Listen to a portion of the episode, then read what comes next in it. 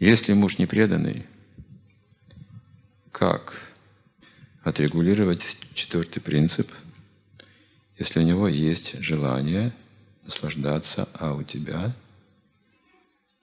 инициация, как это влияет на духовную жизнь, и нет желания, чтобы семья распалась. Да, это называется компромисс, уступка материальной природе. Вообще, семейная жизнь – это компромисс. С точки зрения освобождения, вот скажем, ну, уже выше цели, это уступка Майи. Сколько очень сильные желания, эти вот вожделения человека есть, кама непреодолимая, то есть такой ашрам, чтобы ум привести в равновесие. Это называется семейная жизнь. Семейный уклад. И там, в этом семейном укладе, то есть есть свои проблемы.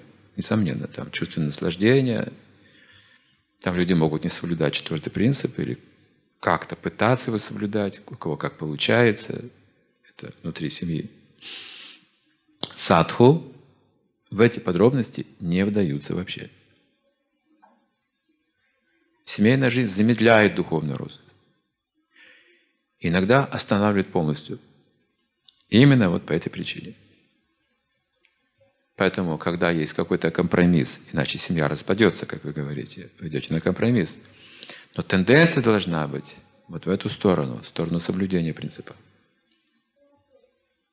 Не так, что вы ставите ультиматум человеку, видя его беспомощное положение, что он не может контролировать чувства, не практикует, он не справится с камой. Он нуждается в жене, в женщине. Ему ставите ультиматум, и семья, конечно же, распадается. Он ищет себе другого партнера, чтобы как-то выжить. Иначе в кого он превратится? Он начнет гулять. Вот. Поэтому здесь важно, чтобы муж и жена при помощи общения, сокровенного общения могли понимать друг друга – если у мужа или у жены есть духовная жизнь, практика, то нужно научиться общаться так, чтобы партнер постепенно понимал, насколько ценно и важно это для него. Оценил это, но стал уважать. И вот с этого момента он может идти на некоторые как бы жертвы ради блага близкого человека, если он начинает понимать, что это значит. Если он будет просто какая-то прихоть глупая, а он будет грубо себя вести. Он, в конце концов, прогонит просто.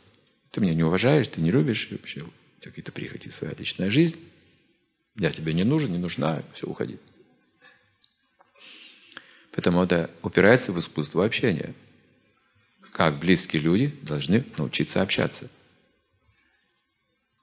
Четвертый принцип соблюдается при помощи правильного общения. Ну и, естественно, со временем угасают чувства. Со временем. Годам к 90. Ваш муж скажет, ну, может быть, хватит уже. У вас останется еще 10 лет на целебат. До 100 лет, если вы живете, еще 10 лет на целебат останется. Хотя Пропад говорит, что это, конечно, ну, фантазия 100 лет – он говорит, что в 50 лет нужно прекратить сексуальную жизнь. Это надежнее будет. Хотя бы в 50 лет остановиться. Он говорит об этом. Если не можете раньше по каким-то причинам, то нужно планировать, общаться так, чтобы все-таки освоить этот принцип. Потому что иначе духовная жизнь замедляется.